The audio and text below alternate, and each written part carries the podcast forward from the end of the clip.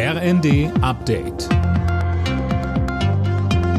Stündlich neu. Auf den Punkt informiert. Ich bin Dennis Braun.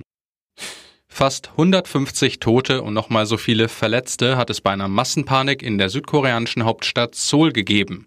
Sie alle hatten das erste große Halloween-Fest seit Beginn der Corona-Pandemie besucht. Warum in den engen Straßen dann allerdings eine Panik ausgebrochen war, ist noch unklar. Mehrere Straßen in dem belebten Ausgehviertel wurden für die zahlreichen Einsatzkräfte gesperrt.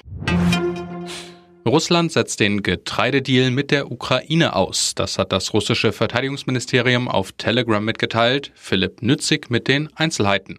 Als Grund für den Schritt nennt Moskau Drohnenangriffe auf die russische Schwarzmeerflotte. Dabei seien auch Schiffe attackiert worden, die Getreidekonvois schützen sollten.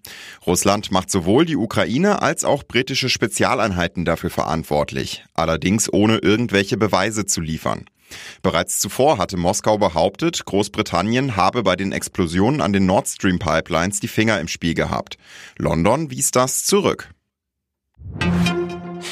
CDU-Chef Merz hat seinen Auftritt beim CSU-Parteitag dafür genutzt, um kräftig gegen die Ampel in Berlin auszuteilen. Er warf Kanzler Scholz respektloses Verhalten vor gegenüber seinen Koalitionspartnern genauso wie den staatlichen Institutionen und Deutschlands internationalen Partnern. Der FC Bayern ist zumindest vorerst wieder Bundesliga-Spitzenreiter. Die Münchner gewann zu Hause mit 6 zu 2 gegen Mainz. Borussia Dortmund erkämpfte sich gegen Frankfurt einen 2 zu 1 Auswärtssieg. Und die weiteren Ergebnisse Leipzig-Leverkusen 2 zu 0, Wolfsburg-Bochum 4 zu 0 und Stuttgart-Augsburg 2 zu 1. Alle Nachrichten auf rnd.de